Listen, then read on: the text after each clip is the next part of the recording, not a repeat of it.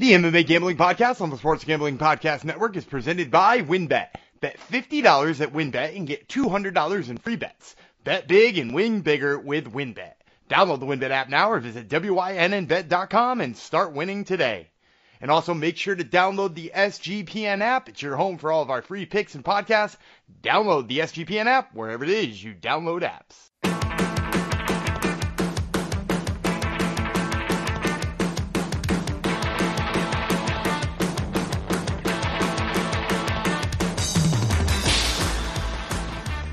Howdy ho, DeGenerinos, and welcome to another brand new edition of the MMA Gambling Podcast and the Sports Gambling Podcast Network, episode 140. Obviously, um, depending on when you listen to this, but if you listen to this when it's fresh off on the MMA Gambling Podcast feed, which you all should be subscribed to, it'll be still Mother's Day. So this one obviously goes out to all the mothers out there. I'm sure we have tons of mothers that aren't related to us that listen to this podcast. So uh, this goes out to all the mothers. And after the results of the UFC last night, if you followed my my co-host gambling advice, and you probably consider us a mother also. The starting of starting of a word that starts with mother. I won't say the rest of it, but yes. Hello. I didn't get a laugh for that, which is sad. I was hoping to get a chuckle out of my co-host, but nothing, nothing. My joke fell flat. Who would I be? Cracking the horrible jokes? I would be your host, the Jordanian lion, Jeff Fox thank you for coming to the show and listening to us. If it's your first time here, which it's a strange episode to jump in on, a recap episode, but hey, we're we're happy you're here regardless. Um, if you're wondering what exactly the show is, we um, cover the wacky, wacky world of mixed martial arts, and it was very, very wacky this weekend. Um, plenty of chaos and wackiness, which we will dive into right away. Um, yeah, depending on the spin on of it, spin on it. We either gave you really good picks or we gave you really bad picks. So we did you we did you good and we also did you dirty. So um, let's bring in the positive spin man, the man who always has a positive spin on results, whether they're good or bad. The one and only Daniel Gumby Vreeland. Hello.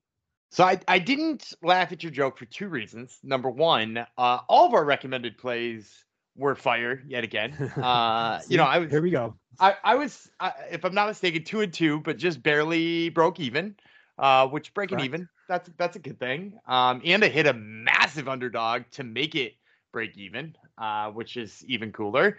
And yours uh, three three for four, if I'm not mistaken. Yeah, it's true. Recommended plays are the way to go, everyone. Absolutely. So yeah, it turns out you shouldn't just bet on every single fight. Uh, but also, I will say the other reason I didn't laugh at your joke is you constantly tell me I'm not allowed to talk until you tell me to. That's true. You are allowed to snicker. I, I thought because I was referring to a bad word, and you don't like bad words, Dan. That's right. I'm, I'm notorious, notoriously clean mouthed. it's true. It's true.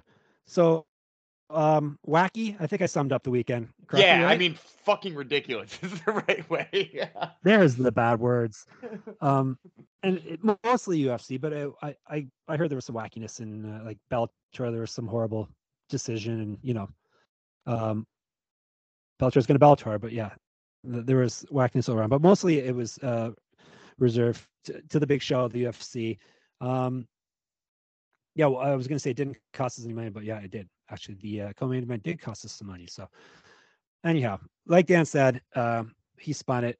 Everything uh, everything is positive we ended up making you money if if you you have to decipher our picks and and uh, listen to the parts that you actually should gamble on and, and the ones where we're just you know throwing picks out there obviously so um, before we get into recap any news that we should crack into other than uh, stuff related to last night daniel um, I, I don't know if there's any super big news. I mean, like the UFC just decided to drop an absolute bombshell of a UFC. Uh, I, I, guess it's International Fight Week card. Uh, I'm guessing it's Fourth of July weekend. Yeah. Um, they just dropped an absolute bombshell. It's not the entire card, but like I honestly can't decipher where five main cards begin and end because like all of them could be fights that you would see on a pay per view main card. Like the worst fight I think of all of them is like either Jessica Eye and Maycee Barber or Robbie Lawler and Bryan Barberena. And like you you would never bat an eyelash if either of those were the fifth fight on a pay per view, right? So like the in in theirs, well, not Maycee two, Barber, no. Yeah, of course you love Maycee Barber. One, two, three, four, five, six, seven. There are nine fights that they announced, and those are the worst two. So like, I, mean, like I guess that's the the major news is like that July second card is insane. Yeah, so it's July 2nd, T Mobile Arena, Paradise, Nevada. Be there, be square. UFC 276. I'll give you a quick rundown of the key fights. Main event will be middleweight championship Israel Adesanya versus Jared Cannonier. And then uh, co-main event UFC featherweight championship Alexander Volkanovski versus Max Holloway. No real surprises with either of those announcements. That was pretty much where everyone expected um, the title the title chase to go. Uh, the the challengers uh, being Cannonier and Holloway. Yeah, no, those those are exactly what I thought. When when Cannonier won against Brunson and in the way he won against Brunson, like you have to book that. And and Holloway was already booked for this fight, so yeah, they're, they're both fights I thought were going to happen, and I'm fine with them happening too. You know, I don't love the 2-0 trilogy. Um, you know, I'd rather you know, eh, but like it's not like Max Holloway hasn't earned his way back up, right? He beat the shit out of Calvin Kattar. Like, yeah, he, he's earned his chance. So, uh, yeah, like fights I expected to see and fights I'm probably gonna be excited to watch when they do come around too. Yeah, as as we've said before, Holloway is pretty much clearly the second best guy in featherweight. So, hey, if they want to roll that back, by all means. I, I don't expect the outcome to be any different, but hey, um, he is the most deserving. So we got those. We got Sean Strickland versus Alex Pereira, which we mentioned, uh, I think, last podcast. Sean O'Malley versus Pedro Munhoz. So he, Sean O'Malley, finally gets a bit of a step up there. Uriah Hall versus Andre Muniz. Brad Tavares versus Dricus Du Plessis. Jessica Rose Clark versus Julia Stoliarenko. A little bit of a step up for Stoliarenko, maybe, if Clark has anything left in the tank here. Lauren Murphy, Dan's one of Dan's favorites versus Miesha Tate. So she gets a big name opponent there. Jessica Ivers and Maycee Barber, uh, Dan's favorite, and then Robbie Lawler versus Bryan Barberena. So yeah, very uh very stacked fight card, and that's only what nine fights of this. So we, we probably got another five or six more going to be added before all is said and done. Yeah, I, I think you mentioned ten fights. The Stoliarenko okay. one, Jesse Rose Clark one was news to me because uh, the nine I was thinking of were all announced right. on the broadcast, and that one wasn't. So that one ink just must not be dry yet on that one, or it wasn't uh, announcement worthy. But like, you know, that that's also a uh, banger. I mean, like a little bit less known in terms of um Stoliarenko hasn't had the best run in the UFC, but she's a lot of fun to watch.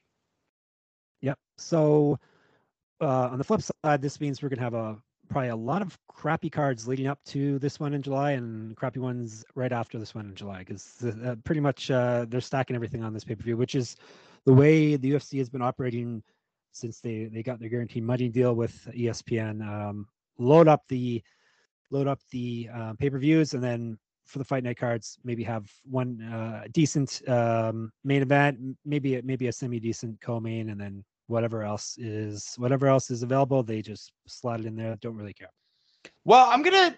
I hear what you're saying here, but also uh, you know, if you follow Marcel Dorff uh, on Twitter, who has like a nice spreadsheet where he lists every uh, fight that he's been able to ascertain is is solidified leading up to when they actually get announced. There is already a lot announced for June, which is you know obviously the the weeks leading up to July second.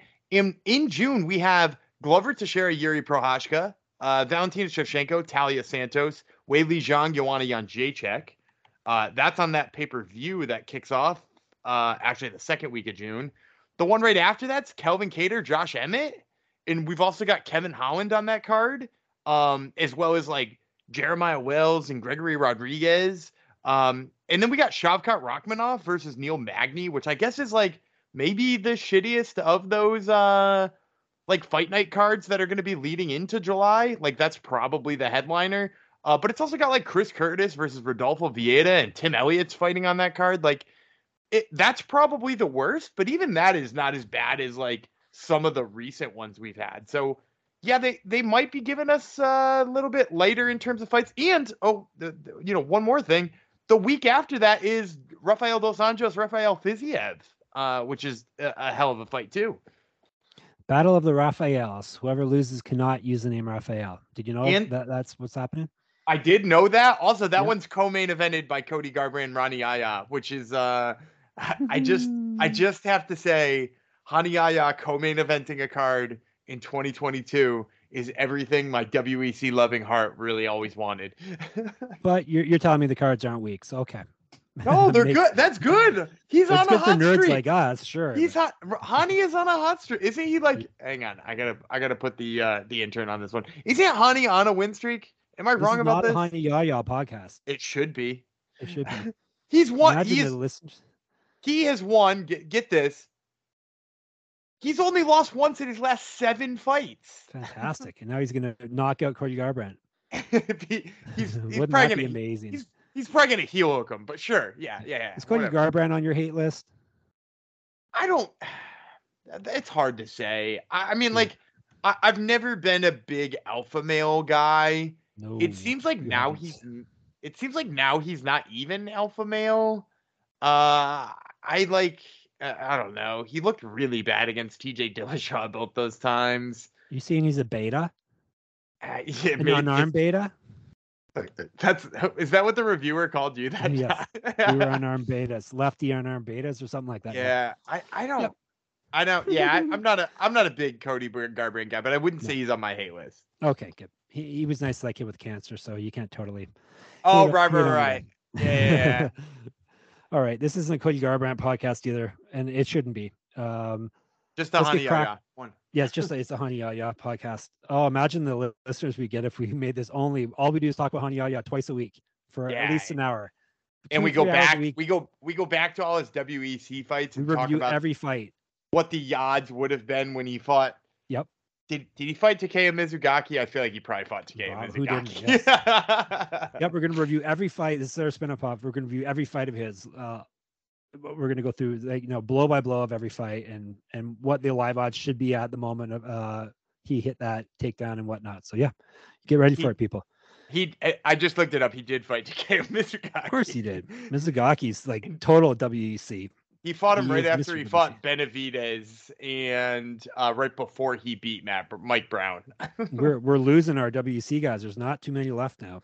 just just Hani waving the They're- flag for us. They were talking about oh they were talking uh Cormier was talking about OSP being like one of the last of the Strikeforce people. Yeah, it's same as uh WEC. So hey, Miesha Tate's right on the screen in front of me. So she is still Strikeforce. Uh, she's still around. So and Robbie Lawler. Uh, hey, there's a lot of Strikeforce people on that card coming up. Clay Clay Guida. Clay Guidos too. Maybe they'll stick him on UFC 276 too. Who knows? Guida's Guida's WEC and Strike Yes, Force, he uh, which is a special blend right there. It is. He is a special blend of herbs and spices. All right, let's uh let's get down to uh brass tacks here first. Of course, WynnBET. We can't get started without telling you about WynnBET. Make sure to get down on the wins bet $50 win $200 promotion where a $50 bet qualifies you for up to $200 in free bets. Plus, the WynnBET Casino is offering 100% deposit bonus up to a thousand bucks. And of course, don't forget to get involved in their same game parlays with the Wins own build your own bet feature. All users can receive a $20 free bet when they win, lose, or push a three plus leg build your own bet parlay between Thursday and Saturday. Players can take advantage of the offer on the NBA playoffs. No spoilers. I have not watched the Suns game today, so uh, any callers that call into our podcast, don't spoil me on the game. There's so much. Good thing you, it's good that you mentioned that. I was about to spoil it. Oh, there you see. I, I I was joking. We don't have callers, people. Don't try to call in. Uh, but yes, uh, I had a feeling that Dan would want to jump in and say, "Hey, did you?"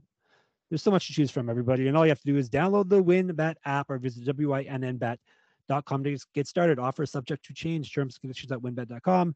Must be 21 or older and present in the state where a playthrough WynnBET is available. If you or someone you know has a gambling problem, call 1 800 522 4700. No, the in-laws had on the Blue Jay game and then they had on hockey. Oh, hockey. Imagine that in Canada. Was it the Bruins game? No, it wasn't. no one watched Ah. Bruins. The Bruins. The Bruins look good. uh, uh, Bru- ugh, Bruins. Do you want to look good too, Dan? Like the Bruins? Then listen to this ad for Manscaped. Fellas, have you started spring cleaning yet? The carpets need cleaning, the drapes need dusting, and your lawn needs mowing. Spring is sprung, and the global leaders in below the waist grooming have the best tools for cleaning aisle five in your pants. Did you know you had aisles in your pants, Dan? I I did not. You have at least five, apparently, unless it starts at five, because they say aisle five.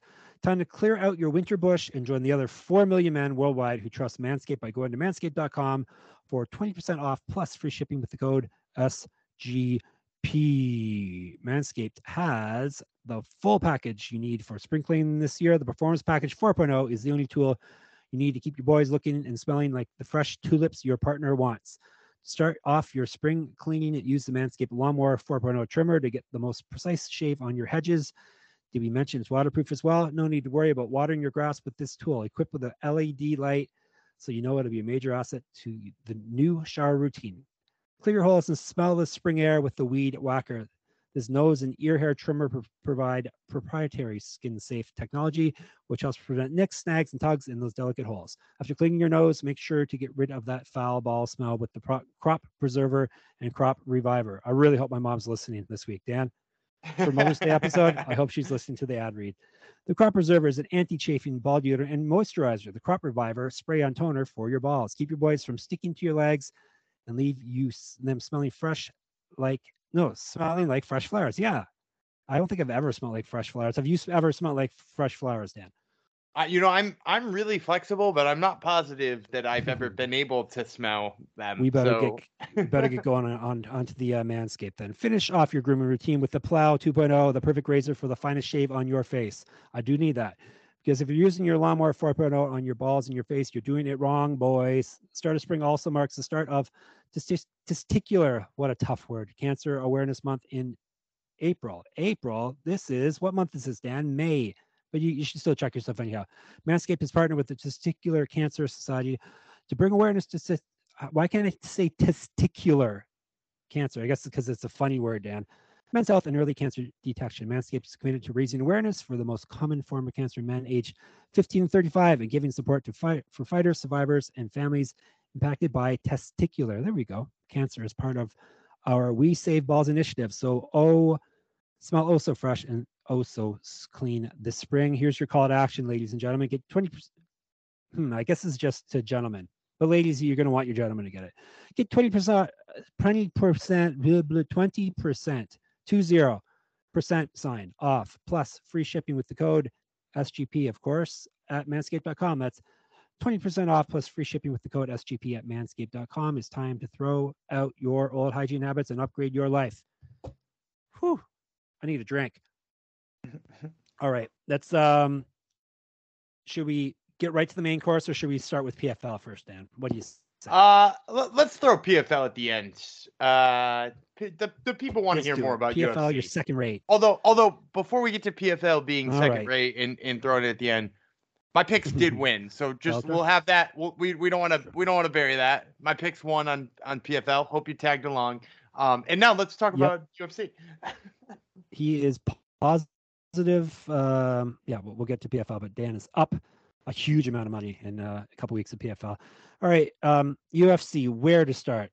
What a what a strange, strange event for numerous reasons. First of all, we lost Cowboy Cerrone Joe Lauzon last minute. Cerrone got food poisoning. Um, is what the story is. So that saved Dan and Al, and uh, it stole a W for me, which would have probably would have put me ahead of Dan this week. So um, hopefully it'll happen again soon, and then I can beat Dan there. Um, oh, and then did you hear uh, some people miss weight also? Um, Norma Dumont, she missed weight, even though she was saying she doesn't know why the UFC is keeping the women's featherweight division around, and then she went and came Miss in at featherweight. 146 and a half pounds yeah, and then she missed it. She, I guess she wants them to move it to lightweight, maybe. Um, anyhow, she missed weight. Um, and then oh, the champion guy, Charles Oliveira, missed weight as well, uh, by half a pound. Lost his title on the scale, which is the first time that's happened in the UFC. We've seen it happen in other second-rate promotions, but it happened in the UFC. Um, there's a whole scale gate, like there always is. He's blaming the scale on the back being different than the scale, the official scale. But basically, I think you can boil it right down to it, it's his job. He's paid to weigh 155 pounds on the official scale. At um, weigh-ins, not whatever other scale they're using. So, um, and everybody else made weight for the event except one other person. So we're talking 30 fighters or 29 other, 28 other fighters, excuse me, may weight, and all three other fighters in the title fights where you have to be right on weight. They all may weight as well. So he can complain all he wants about scale being screwy in the back, but um, that's my take on it. At least you have a different take, Dan. I mean, I, I don't like. I I think uh, so. I'll say a couple of things about all of this. Is like, first of all, uh, you know, you're right. He he needs to make weight regardless, and you know, uh, he, he came in what was it half a pound or a full pound over for his first weigh in then he went back and took another hour and nothing came off so Yeah. I, I think while we can blame you know like if you want to blame the scale being in a different weight than the one out front he still has an hour to drop that weight and nothing came off in an hour so the fact that nothing came off in an hour tells me he was at the peak of what he was going to be able to do with his current body composition right? Like he, he he there was nothing left for him to sweat out. So whether or not that scale in the back was wrong or not, and who it belonged to, and all the stuff that people want to talk conspiracy theory about right now, it doesn't fucking really matter because like given an extra hour, he could not shed half a pound.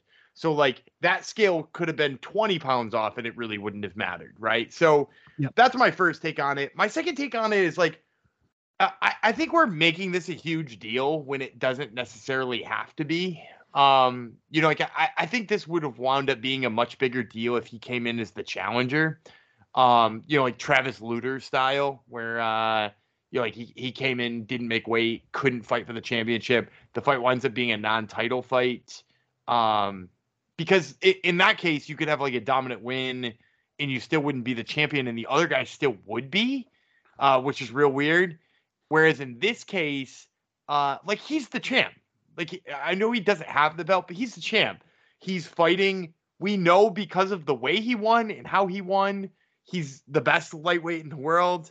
We know he's going to be fighting for the title next. We're booking him as if he's the champion. Dana said he still got his pay per view points. So like the title's not around his waist, but apart from that, like fucking nothing changed. So like I almost think we're making too big of a deal out of it.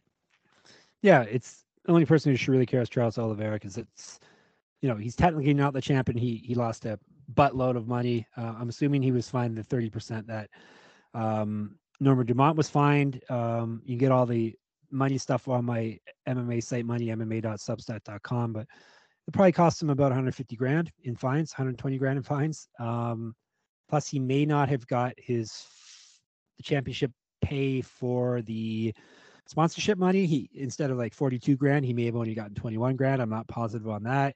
And then next fight, who knows if he's going to get pay per view points because he's not the champ and he's not going to get the championship uh, sponsorship money. And you know, it, it's going to cost him a lot of money. Um, but yeah, basically the title is just uh, basically a prop to signify this person's the best fighter in this here weight class, and he's obviously um, after his performance last night, he showed that he is uh, easily the the best fighter at lightweight, or uh, at least um, he, he- he's uh, found no equal in the cage as of late. Um, maybe uh, someone out there who could beat him, but at this point, he is uh, head and shoulders above anyone who he has fought.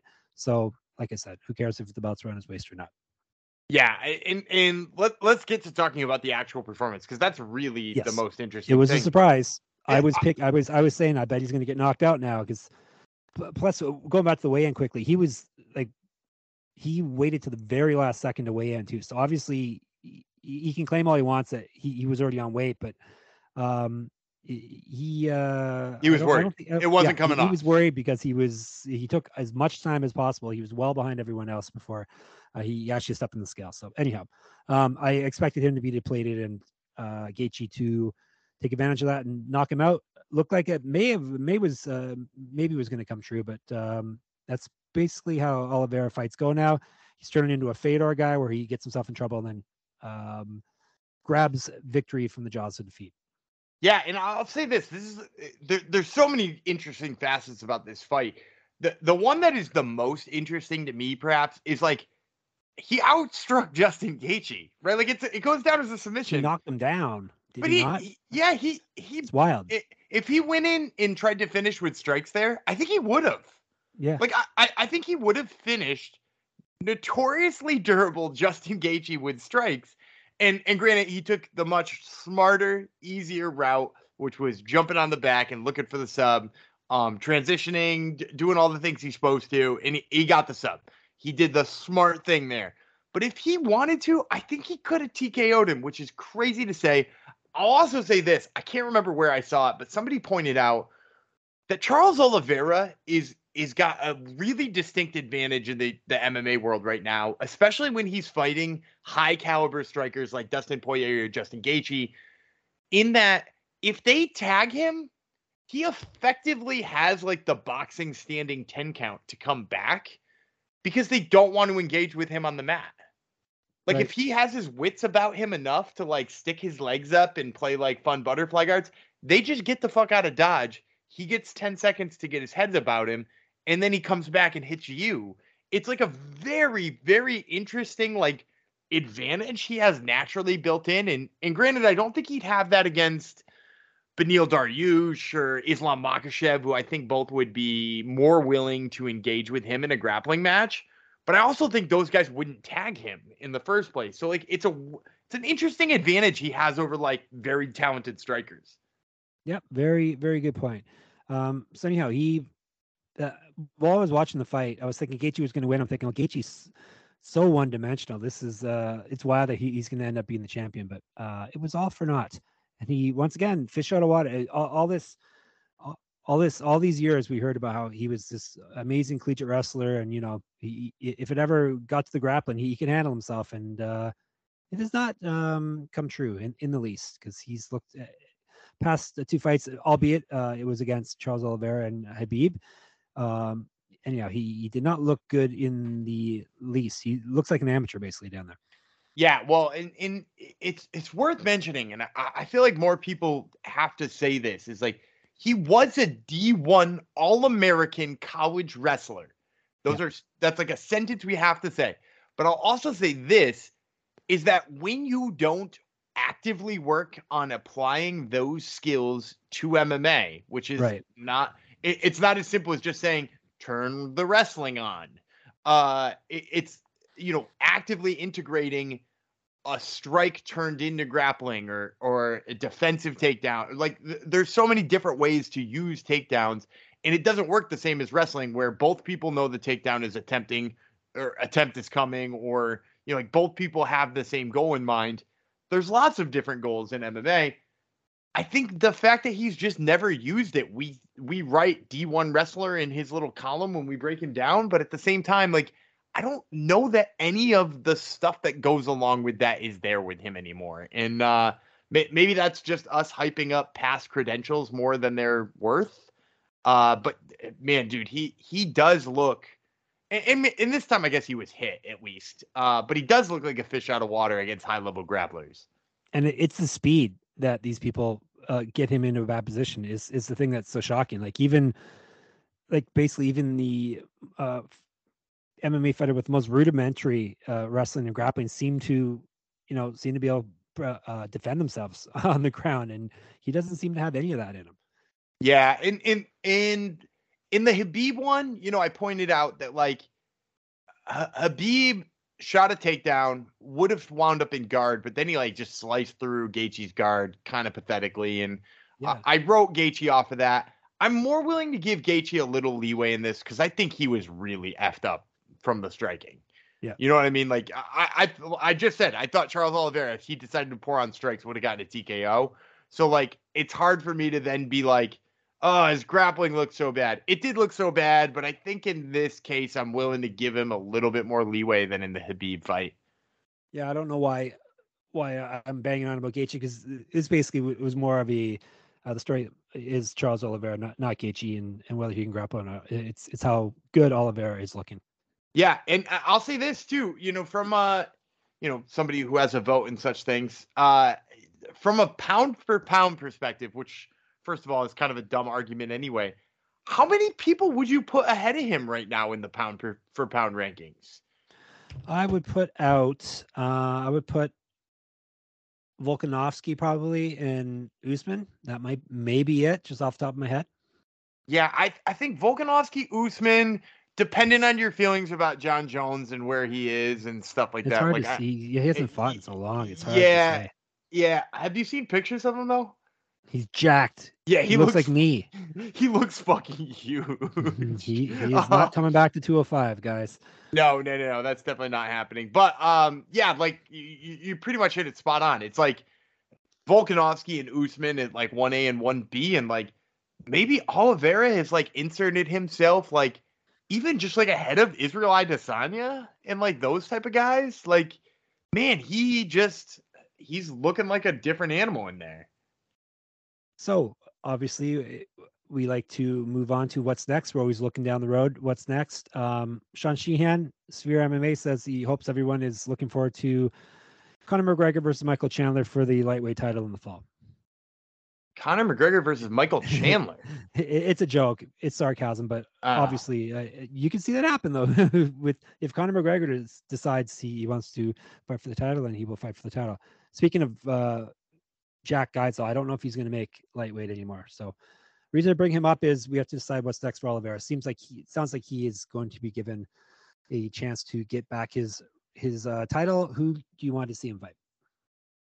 Um, I, I want to see him. I, I, think the the smart fight for him is to fight Islam Makhachev. Like I, I, think, as far as most deserving right now, if you look at the rankings, like I, I think Islam Makhachev is probably it. But Dana, I don't think it's gonna happen though. Dana really, be, yeah, Dana really yeah. hated his last performance. But was it the Bobby Green fight? Dariush, I think, yeah, yeah, the Bobby Green fight. So, uh, well, we could say this: like Dariush and, and Makhachev could fight, you know, in in June or July or August, even turn around and fight Oliveira in September, October. If Oliveira wants to come back quicker than that, I mean, like, man, what what is even left in in the UFC's lightweight division? Because, like I'm not gonna say he's cleaned it out, but like, man, you he beat some of the dudes at the top of this division that make it like really hard to say anybody. You know, he beat Gaethje, who's number one. He beat Poirier, who's number two. We're saying three should fight four. He beat number five, Michael Chandler. I mean, the winner of Rafael dos Anjos in in Rafael Fiziev, if it's impressive. But but I'll say this, like, you know, not for anything. Like, if Conor were to come back that's the perfect fight for him to like just make a huge ass payday and set up the Makhachev fight. Uh, he would destroy him so bad. I, I think he'd kill him. No, I, yeah. I think he would embarrass him in a, a very bad way. But if you're Dana White at this point, uh, like, and you're thinking to yourself, like, okay, Charles Oliveira seems to be pretty marketable. He also seems to be pretty fucking good. And he seems to be a company man for the most part. He's never talking bad about the, the UFC. He fought through probably some of the most god awful contracts you've ever seen, being that he was, what was he like, 10 and 7 at a point in the UFC? Like, yeah. He, he probably has just been a company man and, and happy to do what the company needs him to all this time. I mean, fuck, he had like a nine fight winning streak before he got a title shot and he never once complained about it. So, uh, if if Dana wants to turn him into a superstar, roll Conor into town and let freaking Charles Oliveira beat the living piss out of him, and then maybe people will be talking about Charles Oliveira, Islam Makhachev as being like a big deal. And a good way to uh, get Conor McGregor under control too for the company, right? Yeah. Well, I mean, like, here's the thing. Conor McGregor is never going to be what we want him to be, which is like an active fighter who fights where he like right now he's ranked number nine in the UFC. Shouldn't even be ranked anymore. It's crazy. I, I, mean, yeah, I guess it depends on uh, how you feel about inactivity. But let's say he's number nine. Like he should be fighting somebody like Gregor Gillespie or Mateusz Gamrot right now. Who I'll also say I'd pick either of those guys to beat freaking Conor McGregor at this point, right? Like both of those guys are just out wrestling. So, like those are the types of guys he should fight at the same time, like we know he's never going to be what we want. So like we also have to just be like, what can we get out of Conor McGregor that could make us happy at this point?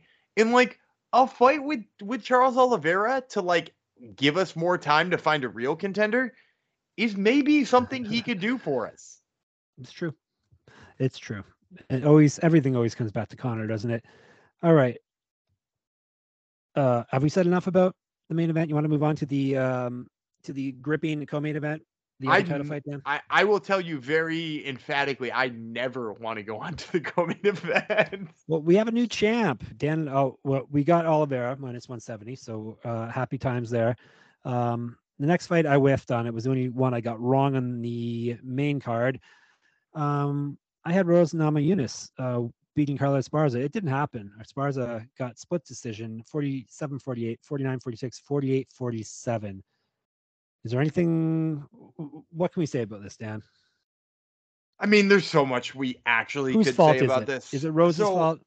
I, I will say this. So, uh, you know, Rose got shit on a lot, and and rightfully so. Uh, both for the way she fought and the way she handled herself afterwards, where she was like indignant in backstage. She was like, "I won that fucking fight."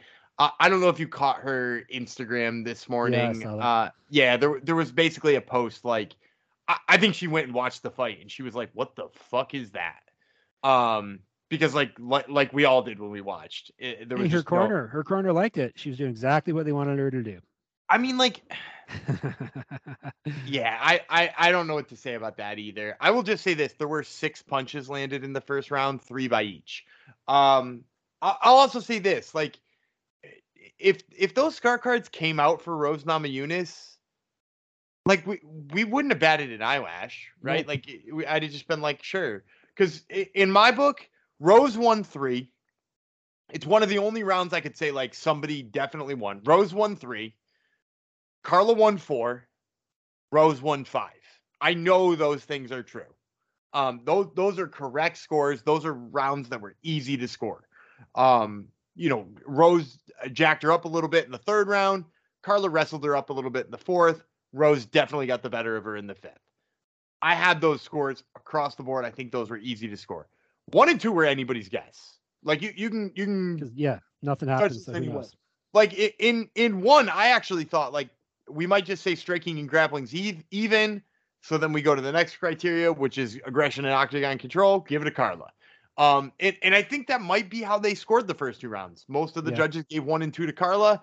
If that's the case, it's due to the fact that she may be striking and grappling. There's no discernible difference about what they did. Give it to her based on aggression and octagon control. So, uh, yeah, like I, I know Rose will probably won two rounds, but apart from that, everything else was a coin flip. So, uh, not important to like really break down this fucking fight because it was just Rose Namajunas doing just fighting a fucking stupid fight. All right, last word on Like, this. okay, okay. I, I, like, don't even know how to wrap my head around this. But give, Well, let me why did it happen? That, that that's the question I want to know. I don't know if you're headed that way or not, but why did why did that happen? That's exactly where I was going. It's Oh, perfect. He- Yeah, yeah. So here's why I think it happened. Let's think about every single rematch Rose Namajunas has ever had in her entire life. So she loses to Jessica Andrade. Yeah. She fights her again. In the rematch, she doesn't rush in, grab a weird, you know, some weird grips in the clinch and get dropped on her head. Instead, she's very safe from the outside. She picks her apart. She wins a very narrow decision. She beat Joanna Jacek by brutal knockout. What does she do in the next fight? She barely, barely mixes it up with her in close range. She tries to stay further away. She understands how tough the first finish was. She wins a close decision. What does she do against uh, Wei Li Zhang after kicking her head off? She pokes and prods her from further away. So in all three of those rematches, her response to having a dominant victory, or in one case, a dominant defeat, was to fight smarter. I now know what this person's strikes look like. I move further away. I play safer. I win the decision. I think she thought she was doing that here. It just went to an extreme level to the point where it cost her a fight. Yeah, it's it's she's she's a hard one. I, I know she has um has um struggles outside of the cage, but inside the cage, she's this is not a uh, this is not um demeaning any of her outside the cage struggles, but inside the cage, she she fights like a head case a lot of times. Yeah, it, it's just, and I get why you would be safer the second time, right? Like because you know so much more. But this is, this is one of those rematches that wasn't a fucking rematch. You know what I mean by that? Like Rose Namajunas, Carla Esparza two was Yeah. not really a rematch. This is a different Rose Namajunas. This is a different Carla Esparza. They're not the same fighter. It's not like fighting Joanna Jacek in back to back fights or Wei Li Zhang in back to back fights. It's different they're they're what was it eight years removed or whatever and in addition to that like rose doesn't look anything like that rose anymore so to to fight a smarter and safer and and think you know something about your opponent fight just doesn't make any sense And it sucks that she had enablers in her corner also, which usually uh, Trevor Wittman, you do not hear any negative comments about him, and he was he was part of that. yeah in man, I, I'm having trouble even trying to figure out where that comes into because also like he's so often he's like the loud dominant voice in people's corner. Yeah. He was not that. Like Pat Barry's voice came through first. Oh, okay. Um, and, So you and think he wasn't really on board? I I don't know if he was or he wasn't. It's so hard to tell, but like I'm also not ready to just lay blame on him. Yeah. You know, I I I feel like the I- I feel like the post fight or the the post fight speech sounded like it was influenced by Pat Barry, especially because I know based with on uh, people who I've I've worked on websites with who happened to be in press row and backstage for that one said Pat Barry was like grilling media members about uh, what they had for scorecards in that fight and what rounds they thought Carla Esparza won, um, which you know like leads to Rose's indignance and then like the the post in the morning sounds like it was Trevor Wittman inspired. You know what I mean? Like he he has that like thoughtful look back and like, oh shit, that didn't go the way I wanted it to. And that's what the morning post sounded like. So it's hard for me to just blame Trevor Wittman, but man, what whatever that was, that 25 minutes of my life, it was not fun. That's Yeah, the we're not- only time that's Yeah. the only time I've been with a live live crowd who is booing. I like wanted to fucking boo from my couch. No kidding. Yeah. Um, are we gonna ever bet on Rose and Namajunas again? It's gonna be hard, right? I don't think so. Like, I- I mean, don't get me wrong. If it's a close fight, like if you put her in there with Andrade for a third fight, I'm gonna pause before I pick her, and then I'll probably pick her. You know, I'll be honest. I- I'll probably pick her. I think she's the most talented strawweight on the planet. I, I do. Even after all this, I think she's the most talented strawweight on the planet. But like, it's just so hard to understand what happens. Yep, and you don't know what you're gonna get with her, unfortunately. Um, so anyhow, kudos to Carlos Esparza. She got she got the belt back. That no, this is a thing that doesn't happen very often, especially the amount of time she has been um not not been champ. This is a very rare feat, and um, she'll still look good for a wedding because she didn't get hit ever, right? That's that. She definitely did not. Now I'm gonna t- I'm gonna turn this on you. Okay, Is give a give me a percent chance that they make Carla Esparza Rose Namajunas three. Oh God. Yeah, zero point zero perhaps. to steal a line from um, Animal House, yeah.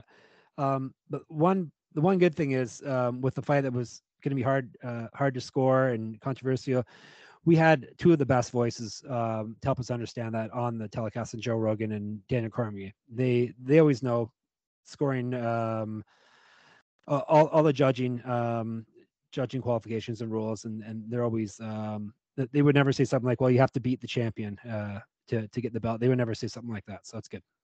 yeah, but I think even I'll even say they they were on board with like not having to beat the champion in this one. And I'll also Yeah. say this. I very rarely say this. I very rarely give kudos to Joe Rogan. Joe Rogan shitting on Carla Esparza in the cage for the fight after the fight was so funny. He was like, I don't, I don't know if you caught it because I know sometimes you fast forward through that no, shit. I didn't bother, but I Oh heard my about God. it. Dude, it's it's so good. Go back and listen to it. I think his first question is like, so how did you feel when it went to the scorecards? Because neither of you did anything in this fight at all. yeah, it was it was pretty bad. Um, yeah, Dana White. I, I guess Dana White's more mellow than he was back in the day, like when he stormed out of uh, the Demian Maia Anderson Silva fight. But uh, old Dana would have had a fit over this. He seemed to be kind of more chilled about it.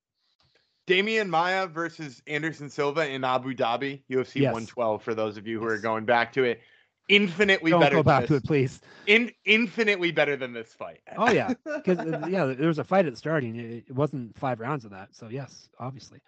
Um, and yeah, well, we probably wasted too much time talking about it. So, um, so that was a crap fight. Main event good. Co-main event crappy. Oh, main event Charles Oliveira won via submission rear naked choke, three twenty two in the first round. We, we didn't really say that. We just talked about how good he looked. Next fight, uh, we pretty much hit it right on, other than the front kick. We had a feeling it was going to be a knockout. Michael Chandler, knockout, a an all time classic front kick to Tony Ferguson. 17 seconds into the second round, uh, we had that minus 400 for Chandler. Um, we're going to hear how Ferguson looked so great in the first round, and he looked better than he has in a long time. But then, then this happened. So I don't need to see Tony Ferguson anymore. It's four straight losses for him, two of them via knockout. Uh, that's en- enough's enough. So I, I'll say this. I, I first of all, I said before this fight started, I thought we were writing Tony Ferguson off prematurely. Like like losses to Michael Chandler, losses to I mean, hang on, let me get the the list in order. Michael Chandler, Beneil Dariush, Charles Oliveira, and Justin Gaethje. Two of which were by decision where he didn't take much damage, right? The Okay. And, and Charles Oliveira. I mean, I guess he took damage to his arm in the Oliveira one, but like not punches to the head with Dariush and Oliveira. Like I, I, those are those four guys are probably four of the top five fighters in the lightweight division, just minus Dustin Poirier, right? So like, is he spent? No, but just for fuck's sake, stop giving him top five opponents at this point. He's 38. Let him fight, you know, Drew Dober, right? Like, let him fight Drew Dober. And like, I- don't want to fire him, and I don't want to say he's done because, like you said, he, he's lost two of those by knockout, but two of them he didn't take much damage. Let's fight. Let him fight somebody like Drew Dober or Terrence McKinney or fucking somebody like that, and then we'll talk about whether or not he's spent. If he goes and gets beat by Drew Dober, then yes, I agree. Let him go to PFL or Bellator or wherever he's gonna go, or let him retire and kick steel poles in his free time. But like at this point in time, like it, it's so hard to like. I mean, like look at the UFC's rankings in any division, and just be like, okay, well, what would happen if somebody lost to Aljamain Sterling, Petr Yan, TJ Dillashaw, and Cory Sandhagen? Would you then say that they're like pathetic and don't belong in the. UFC? No, you wouldn't say that. And like no! uh, Rob, Rob Fonts lost to most of those guys, right? Like, fire him. and, and we're still not. You love firing people though. Um, I'll say this though. Uh, while I'm still going to bat for Tony Ferguson and saying like, by the way, he won round one on every single judge's scorecards. He dropped Michael Chandler. Um, while I'm I'm not saying he's done yet. He's clearly depleted, and also he's clearly pissing off the UFC with what he's saying. It wouldn't surprise me if this is the last time we saw him in the UFC. I think Dan's just saying all this so he we can continue to fade him and make money on Tony Ferguson going forward. So, um, so I thought about exciting. betting him in this one. Hmm. I'm not gonna lie. I thought about betting him in this one. All right, but you didn't. Um, I did. luckily. So that was a good fight. Then we had another dud. Um, Ovince St. Preux beat Shogun Rua, split decision 28 29, 29 28, 30 27. Ugh. He won with front kicks, basically. Is That's the story of the whole fight. Shogun didn't do much. Yeah, teeps to the body um, Yep. were enough to win this fight. Um, it- and I I think they were the most impactful strikes too. Yeah. Um, y- you know, I got I I think the the judges scorecards on the 29-28 made sense. Um, it's really weird to me to see that uh one judge didn't give Shogun the second. Um, because to me he like undoubtedly won the second round. Um, so the 30 27 is weird and also the 29 28 for shogun is weird uh so like there's there's multiple bad scorecards in there um we, but we had some wacky cards last night, and one judge was in. He was on the wrong side of three split split decisions, which is, should be a red flag to his boss. is it is it Kamijo? it is? Yes. yeah and i think he's had some shitty ones in the past too did he score the fight for norma dumont last night Uh, yes. yes. oh Yes, that's really I, I know. I thank him for that, but yeah. Yeah, that's that's a really bad one. Um, but yeah, no, I think oh Vince St. Preux won. The Teeps seemed to be the most, you know, important strike. Felt bad for Shogun at the end of it. Hopefully he gets that one last retirement fight he wants. Well, if if that judge does end up out of work, he can always go work at Sherdog, right, Dan? Yeah, he's he's no Sherdog guys had this fight right, by the way. Oh, well, there you go. See, all right. Wasn't not much to talk about last fight. Next one, I got right. Haha, Dan got wrong. I got plus money too, plus 100 on Randy Brown. Split decision over Khaos Williams, 29 28, 28 29, 29 28. Um, used what all MMA, MMA fighters should should use. Only a few of them have clued in that a jab can win you a fight, and that definitely, especially when you have a, a reach advantage, and that's what Randy Brown rode to a uh, victory over the very dangerous Khaos Williams. Yeah, it, it's interesting to me. Uh, this fight, when it went to decision, I actually wasn't sure who was going to take it because it was clear in my mind Khaos won round one. It's clear in my mind that Randy Brown won round two. In round three, Khaos Williams knocked him down with that that right hand, and it was Yep. mean. It was like a big, hard right hand. He got on top. He landed a little ground and pound. After that, Randy Brown definitely landed more and more consistent strikes.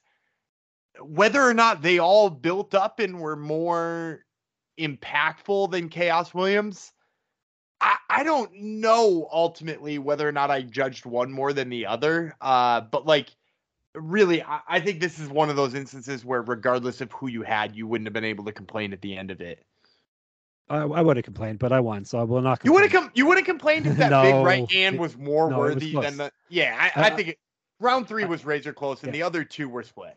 I, I thought Randy Brown won, but um, I wouldn't complain. Well, I would complain because I'd be mad that I lost. But yes, um, either guy could have won that fight. So I went four and one main card. Dan went three and two. But um, dark skies are ahead for me. Before we get into that, Athletic Greens. Let's get into that. We're brought to you by Athletic Greens and their AG1 supplement. So what is this stuff? With one delicious scoop of AG1, you're absorbing 75 high quality vitamins, minerals, whole food source superfoods, probiotics, and adaptogens to help you start your day right. Special blend of ingredients supports your gut health, your nervous system, your immune system, your energy, recovery, focus, and aging. All of those things. It costs you less than $3 a day. You're investing in your health and it's cheaper than your cold brew habit. AG1 supports better sleep quality and recovery, and Athletic Greens has over 7,000 five star reviews. To make it easy, Athletic Greens is going to give you a free one year supply of immune supporting vitamin D and five free travel packs. With your first purchase, all you have to do is visit athleticgreens.com slash SGP. Again, that's athleticgreens.com slash SGP to take ownership over your health and pick up the ultimate daily nutritional insurance. All right, let's zip through the rest here. Uh, um, Francisco Trinaldo is not dead yet, Dan. Uh, He's so man- fast. he- How is he Yeah, so wow. fast? he looked very good against Danny Roberts, who we had picked, despite his Danny Roberts fancy blonde hair. Unanimous decision 29 28 30 27 30 26. The old man still has a lot of uh, a lot of bark left and a lot of bite and bark in the old dog, we'll say. Nothing more to say for me other than all of what I thought was true about this fight was true. Roberts had the reach advantage. He would smart fight smarter on the outside. What I did not take into account is that somehow 43 year old Francisco Trinaldo is fast enough to leap in uh, to the inside, land his punches, and get out of dodge. Yep. You did you hear on the broadcast? He's the second oldest guy in the UFC, only behind Aleksei Oleinik, and he fucking moves like that. It's infuriating. and he's yeah, he's a welterweight. He's really should be a, a lightweight. So yeah, pretty wild. Those guys usually age out much quicker, much earlier than this. So we whiffed on that. That was a pick 'em fight. Uh, next one I whiffed on. Unfortunately, Norma Dumont minus two twenty five lost to Macy Chiasson plus one eighty five. Um, that's that's a big underdog Dan hit there. Um, if I'd known Dumont would come in overweight, I probably would have changed my pick just because the stats are so skewed uh, against people that come in uh, that miss weight. But uh, nonetheless, I have to stick by my pick. I lost. Um, biggest win of Chiasson's career, perhaps, just because it's it shows that she's still legit. Man, I, I've kind of always thought she's legit. Like the, the couple losses she's had are not terrible losses, right? Like she she's eight and two in her career. She only has losses to Lina Lansberg and Raquel Pennington. The Landsberg fight was definitely like, a, oh, I got to be careful and realize that I'm not particularly good at wrestling. And then she fixed that for a couple of subsequent fights and had a little bit of trouble with Raquel Pennington, who's still like a top five to seven bantamweight. But like, man, she she took it to Dumont here. Uh, the split decision is is insane, dude. Like, it's I don't know how in the world uh Kamijo had two of those rounds for Norma Dumont. Um, literally every single media guy scored it exactly the same, which is also funny because like 30-27 was also not the right scorecard No, like I, I, like Norma Dumont won the third round pretty handedly in my opinion. It was Chiasson won one and two and Dumont won three. Uh and so like and literally every media member agreed with that and none of the judges got that. So uh weird scorecards yet again. Uh but I'd say Macy Chiasson looks like somebody who I mean still only 10 pro fights under her belt and you know not terribly old. I mean, I, I guess we don't know what the aging curve for a bantamweight looks like, but she's only 30. So like who who fucking knows what she could progress to? Yep, it's true. If it's like uh, the men's heaviest weight classes, then she's got a whole decade left at least. So, um, so kudos to Dan. He hit a big underdog there, which which uh, helped save your night a little bit. Um, flyweights, Brandon Royval, he saved us. Looked like he was going to lose this fight against Matt Schnell. Then out of nowhere, he snatches a guillotine choke, 214 into the first round in a fight that he was clearly losing. Did you ever think you would see a fight that lasted less than half a round and would win fight of the night? Yeah, wild, right? That I mean, like, and it was it, it, like it easily was fight of the night. Uh this is Royval doing Royval stuff though, right? Like he's so game uh, when he's on his back. Um, yeah. all the time he's game when he's on his back. It's a shame he doesn't like to grapple more. Like he keeps winning by submission, but like he hates grappling. He like only cares about striking, and then he gets a submission when he tags somebody or they panic grapple. Um, and in this case, they weren't even panic grappling; they were just trying to scramble to their feet, and he snatched yeah. that neck. Uh, actually, if you listen to the Top Turtle MMA podcast, he said he was going to scramble with him and snatch a neck, um, and he did exactly that. oh, spoiler alert on Top Turtle.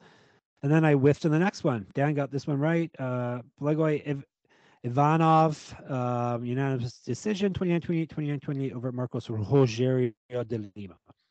Yeah, I saw a lot of hate on this, but I, I think that people were maybe overrating how hard De Lima was hitting in the late rounds because I think he was spent. I didn't like it. Oh, didn't look like he had. It didn't look like he had anything on his punches from the beginning of the second round on. So yeah. I, I, I scored it for Ivanov in. uh Again, not to toot my own horn. Go back and listen to the breakdown. I told you, Blago Ivanov does fucking not get knocked out ever. Nope. and he tires you out because he's got surprisingly good cardio for a fat guy who's been stabbed in the heart. very, very, very well put. So Dan hit that. Uh, we hit Royval minus 260. Dan hit Ivanov minus 150. We both hit the main main event, so to speak, of the early prelims. Andre Fialho knocked out Cameron Van Camp with the.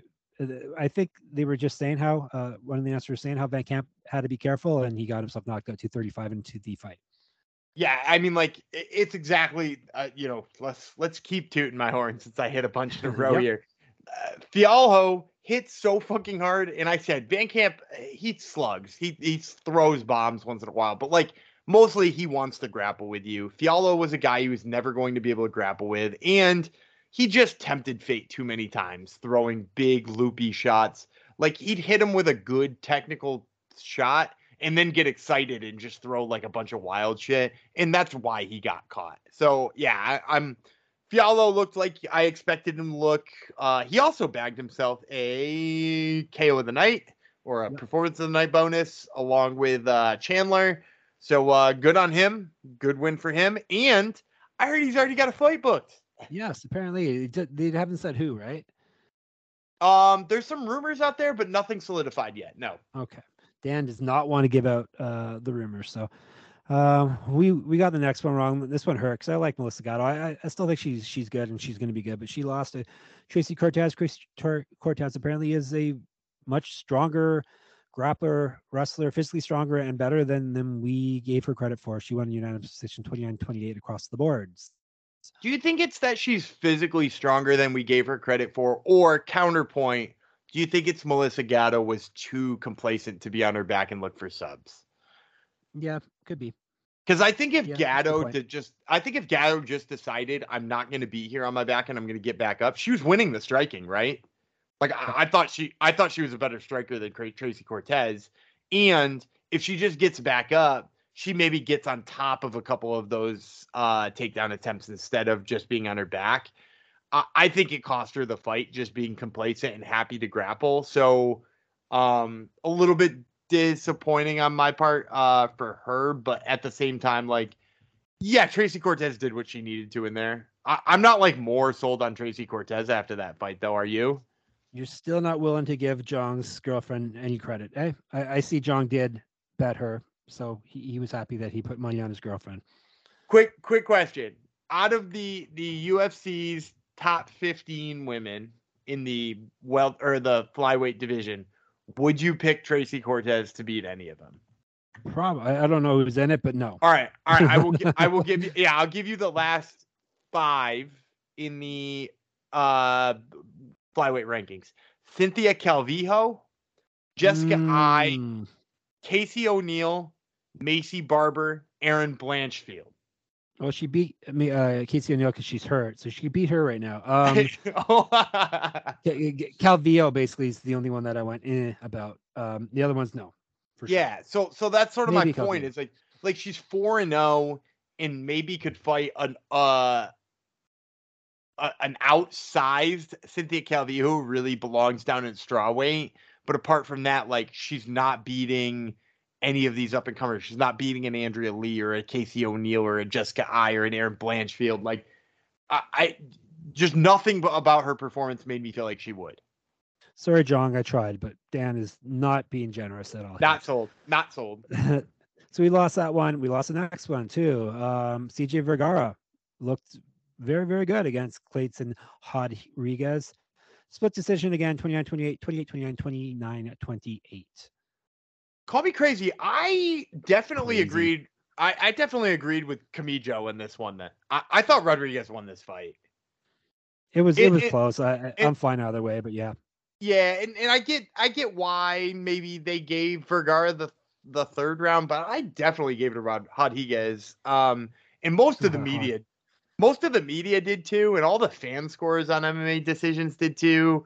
Um, you know, I, I'm not going to litigate it too much because ultimately it was a fight between two flyweights who I was really unimpressed with at the end of the day. Yeah. Um, but like, uh, yeah, I I didn't think I got this one wrong. Gumby's not impressed with your performance. Um, Here's a performance sure- I was excited. Yeah, here we go. Loopy, Loopy's quickly become one of my favorites. Lupita Godinez, um, our Canadian sister that we we have adopted here uh, in Canada, totally destroyed Ariane Carnelossi um, with the grappling 30 27, 30 26, 30 26. Yeah, uh, I'll, I'll say this. Uh, Sometimes Joe Rogan comes into the cage and overhypes a victory. Yeah. Um. Sometimes he he underhypes one, like like uh Carlos Barzas, which is Yep. really nice. Um. Did you again? I, I know you don't listen to these very often, but but did you happen to catch what he said about Lupita Godinez? No, I, I during the fight he they, he was uh, he, he and uh, Cormier were going wild over. her. In in the post fight, he suggested that she be in the mix for a top contender. Um, Which like d- don't get No, me like she's I- not I mean, even like, a mainstay in, at strawweight yet. yeah. I mean a like couple at strawweight first. Well, I mean, so eh, since her debut, which she she lost kind of a weird split decision that I gave her over Jessica Penne, and I didn't think she lost. She is three and zero at strawweight since then. Yep. You know, obviously there's that weird jump up to flyweight, which it seems like she's not going to do again. But Yep. wins over Silvana Juarez Gomez by armbar. She beat Loma Lookboonmee, who's good, and she not just beat Ariane Carnelossi, she fucked up Ariane Carnelossi. Yeah. She made her look like she's never fought MMA before. I'm not sure I'm ready to say she's like in the mix, but like, No, is it is it crazy to say she probably should get a ranked opponent next? uh, yeah, it's it's not the deepest weight class, so yeah, sure. Uh, it's not like Carnelossi is a world beater. She was what two and one, I think, heading into that fight. So, but it's it's the way she beat her. Like someone Yeah. who should be or appears to be physically stronger than her, she just manhandled her, regardless of. of Let, let me let me let me throw a random ranked name at you. Would you pick would you pick Lupi Godinez to be Angela Hill? Yes, Yeah, I would too. She's ranked 13.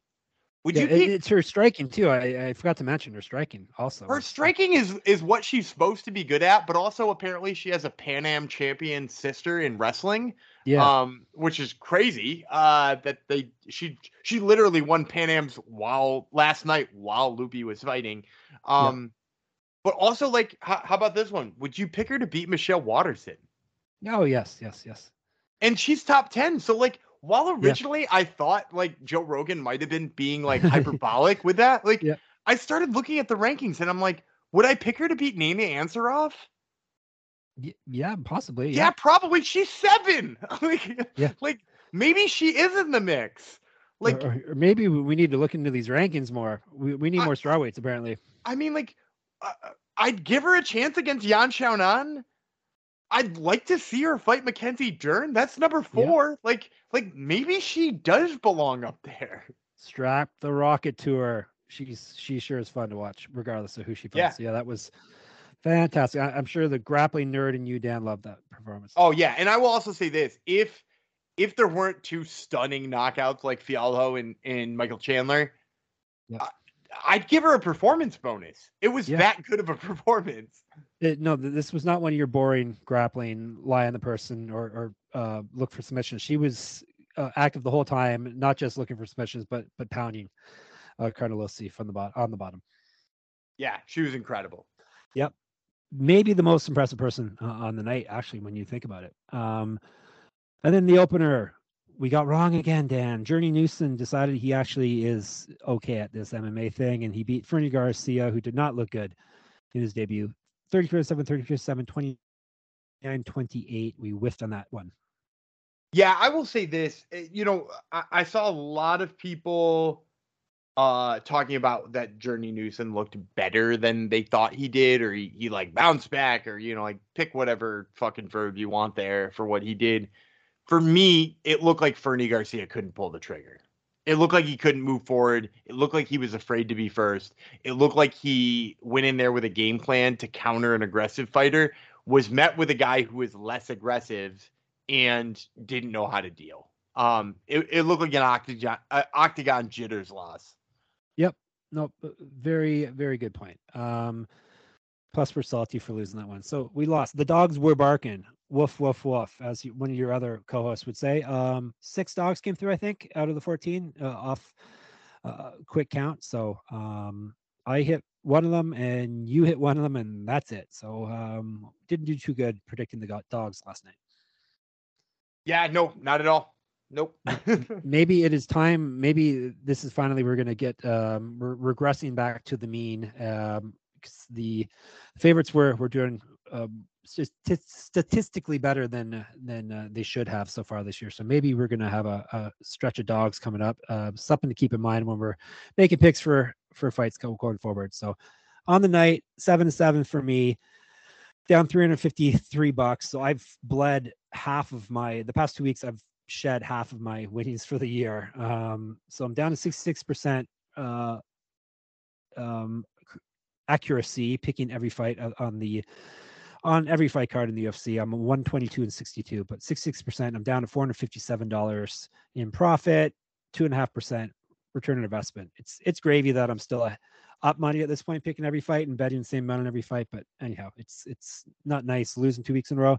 Dan, bit better, eight and six only down 102 bucks last night. Uh, 58% on the year. Then you're down 1800 bucks now, Dan. Good job. And that's that's not bad. Now get to the recommended plays. Not bad at all. Recommended plays. Let's move on to rec- as Dan said. Rec- recommended plays. Dan went two and two. He lost on Fernie Garcia. Lost on Melissa Gatto. Hit on Andre Fialho inside the distance. Hit on Macy Chiasson. So two and two, up 769. So he's hey, any profit is good profit. On the year, 52% hit rate. You're up uh, 124 bucks, 9% of return on investment. I did a little better, three and one. Michael Chandler, I hit. I lost in Gatto. I hit OSP. I hit Fialho inside the distance. Uh, I made almost 12 bucks. It's 1179 on the year. Recommended place 59%. So I'm far more effective, but I've made four dollars less than Dan. I'm only at 8.4% return on investment. But still, you're not going to sneeze at those numbers. We're we're, uh, we're giving you good return on investment for for um for our bets recommended place. Um, that's for the bonuses. Brandon Royval, Matt Schnell, as Dan said, um, fight of the night. Michael Chandler, Andre Fialho, performance of the night, and then her fan bonus. Did you see who got the fan bonus? Dude, I I was on- hoping you I was hoping you were gonna fucking bring Yep. this up. To, first to just place. let's bring let's bring more farce to to this Yes. already bullshit uh way of just like washing the fact that the UFC is making way more money off of this than the fighters are. Yeah. And let's pretend we're giving fighters money and then in addition give that fighter the, the give that money to a fighter who's clearly the most popular and clearly fought the worst on the whole night. Rose Namajunas got first place in the fan vote for her for per her quote unquote performance last night. She got thirty thousand dollars in cryptocurrency. Um, she probably has some conspiracy about crypto though, and is not going to take it. Um, second place, Michael Chandler. Hey, well, that's fine, twenty grand. Third place, Charles Oliveira. That's fine as well, ten grand. So I guess he still qualified for that, just not for the UFC's official bonus. But yeah, I was I was flabbergasted, Dan, when I saw that. Um, Rose one. Uh, didn't you say you could vote before the fights even started? Or, Yeah, when, maybe- once the once the fights start, you can start voting. So so- like she she probably already had locked up first place before the snooze fest. Uh, yeah, yeah, yeah, yeah. So anyhow, that's fine. More money to fighters is fine. Maybe, maybe not to Rose necessarily, but hey, not my money, so that's fine. So put that to bed. Um, not, I want to say it wasn't a great event, but there were quite a few great things. Michael Chandler fight, um, Lupi's performance, um, Fialho's knockout. That there, there were some highlights, but there were definitely a lot of lowlights. Um, and that's probably what the event's going to be remembered for, unfortunately. So, um, and other than recommended plays, it wasn't the best night for us. So put that to bed. Uh, I'll tell you about our last sponsor. We'll quickly tell you how great Dan did with PFL. Um, IP Vanish. I want my results from last night to vanish. Uh, maybe IP Vanish can help. Did you know that browsing online using incognito mode doesn't actually protect your privacy? That's right. Without added security, you might as well give away all your private uh, data to hackers, advertisers, your ISP, and other prying eyes. That's why I use IP Vanish VPN to make it easy to stay truly private and secure on the internet. IP Vanish helps you safely browse the internet by encrypting 100% of your data. This means that your private details, passwords, communications, browsing history, and more will be completely shielded from falling into the wrong hands. Even your physical location will be hidden. IP Vanish makes you virtually invisible online. It's that simple. You can use IP Vanish on unlimited devices without sacrificing on speed. Your computers, tablets, phones, even devices like your Fire Stick. When you're streaming media, whether I'm at home or in public, I don't go online anymore without using IP Vanish. IP Vanish is offering an incredible 70% off their yearly plan for our listeners with a 30-day money-back guarantee. That's just like getting nine months for free. IP Vanish is super easy to use. All you have to do is tap one button and you're instantly protected.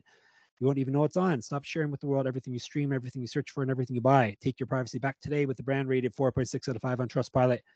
Go to ipvanish.com slash SGP and use promotional code SGP and claim your 70% savings. That's IPVANISH dot com SGP. PFL. I haven't finished watching it, but I know the results. Um, we Dan gave up picks for the welterweights. He went three and one, won 80, 130 uh, on the year. Uh, on the two weeks we've done PFL, he's six and three, up 1271. Dan, what are you gonna do with that 13 bucks almost? I I mean, travel. of course. Uh, I was gonna say real estate, but yeah, travel travel works too.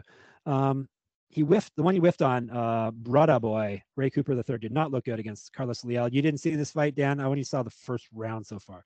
I saw a little bit of it, but I'll also just mention Ray Cooper missed weight by a lot.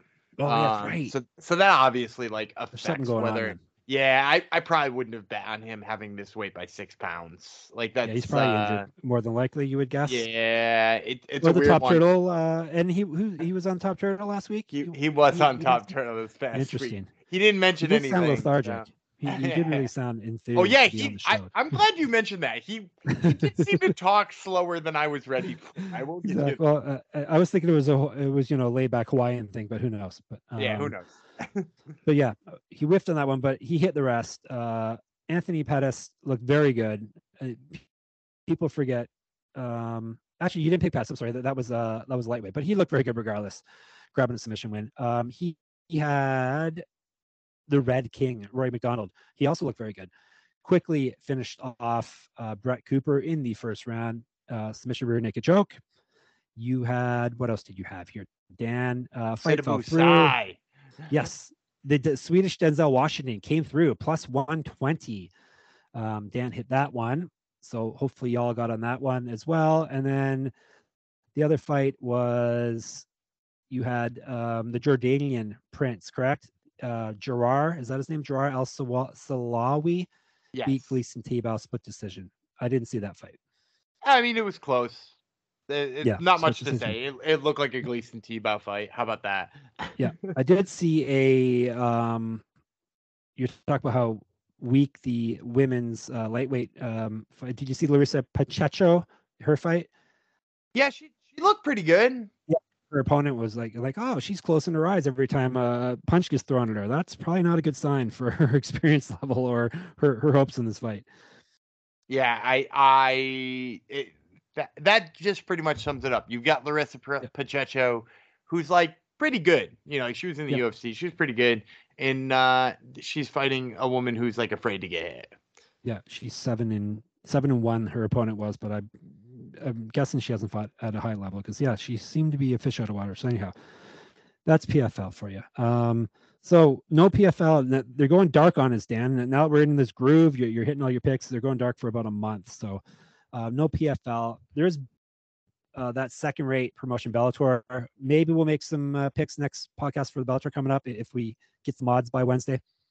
Yeah, if, if they if they come at us with the odds on time, so I can take a look at them. I am actually really intrigued by this main event. Um, th- there's probably two fights on the whole card I care about. Uh, Logan Storley, Logan yeah. Storley versus MVP Michael Michael Venom Page uh, is an exciting one because Page is like such a talented striker, and and for those who don't know the name Logan Storley, he is an incredible wrestler. Um, he he wrestled at Minnesota, which is you know pretty damn impressive. He was a four-time All-American, and since then his like with the exception of a split decision loss to the champ Yaroslav Amosov, like he hasn't lost ever. Um, he's just like grind, like he beat the shit out of Joaquin Buckley Like who's now in the UFC and and doing well. Yep. He beat up Neiman Gracie. Like he just he's a really talented grappler. So to watch him fight a striker, a lot of fun. I'm also excited for Denise Kielholtz versus Kana Watanabe. Um, like the it's just like a fun flyweight fight with two fighters who are you know, near the top of that division anyway, and one of them has already fought uh, Liz Carmouche, but like either of them could be potential challengers for Carmouche in the near future. Now that she is the dominant champion that she is. Sarcasm. Um, but like also, you know, Lola Machida, Paul Daley. I like Kate Jackson. I, I think people forget that she was like kind of fun on the Ultimate Fighter. Yep. Yes, sirree. So anyhow, that's that. I don't know how we, we go hour and a half on a recap show. Damn, we were giving these people so much, so much for their money. Um, all right, so we'll be back Wednesday. Hopefully, we'll give you some ultra picks. We will definitely give you all the picks for UFC and ESPN Blachowicz versus Rakic, which is going down next Saturday from the UFC Apex. So we got Jan Blachowicz versus Alexander Rakic, who I pronounced his name correctly that time, not the first time. Uh, Ryan Spann versus Ion Cutelaba.